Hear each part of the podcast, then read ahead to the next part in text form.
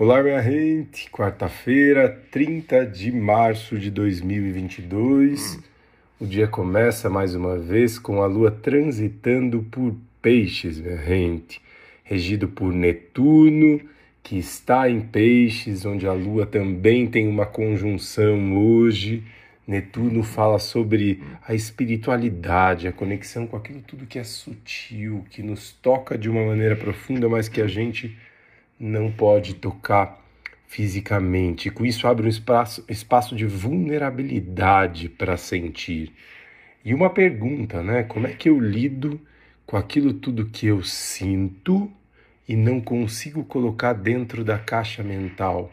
Não consigo estabelecer uma leitura mental cognitiva A mais B, fazer sentido. Como é que a gente fica com esse lugar, né? Que a nossa cabeça lê como sendo mistério, então, ah, sei lá, eu tenho uma intuição e fico tentando fazer essa intuição caber, ela vem me dizer isso, aquilo, aquele outro.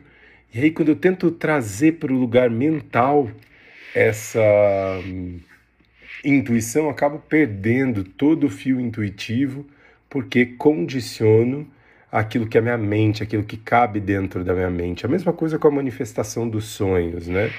O sonho Sonhos nada mais são do que manifestações do inconsciente. O inconsciente é um lugar onde tudo aquilo que a gente não consegue captar conscientemente dentro do cognitivo vive. Então, se eu fico tentando encaixar o inconsciente dentro do consciente, vai ser sempre maluco mesmo. Eu vou sempre julgar os sonhos todos como malucos, enquanto eu não abro um espaço de percepção maior de não tentar necessariamente colocar esse sonho, assim como sentimentos, assim como tudo aquilo que a gente trabalha no espiritual dentro de uma caixa, a gente expande de visão. Então é um momento e um chamado para abrir o coração, os olhos da alma, para sentir e simplesmente estar com esse sentir, com essa sensibilidade, sem a necessidade de ficar fazendo julgamentos ou colocando isso dentro de caixas. Hoje a Lua transitando por Peixes tem dois aspectos maravilhosos. Primeiro, uma conjunção com Júpiter e logo depois com Netuno, estão conjuntos, né? Então, uma conjunção da Lua com Júpiter e com Netuno em Peixes, minha gente, é de extrema sensibilidade.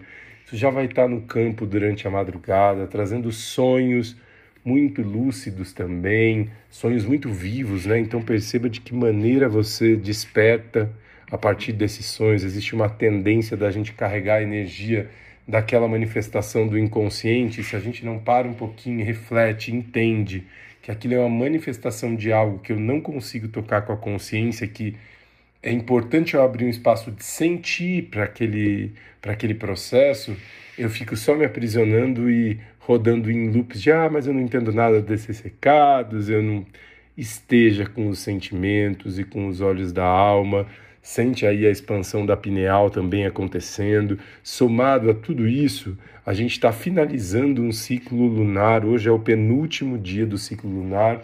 Amanhã, dia 31, nós encerramos o ciclo da última lunação ainda do ano regido por Vênus, para na sexta-feira começarmos a, prim a primeira lunação, a primeira lua nova do ano astrológico regido por Mercúrio, a lua nova em Ares. Então estamos finalizando muitos processos do aminguante intuição afloradíssima também, a gente vale demais a nossa, a nossa abertura para viver e para sentir todos esses movimentos num dia tão inspirador como esse, minha gente.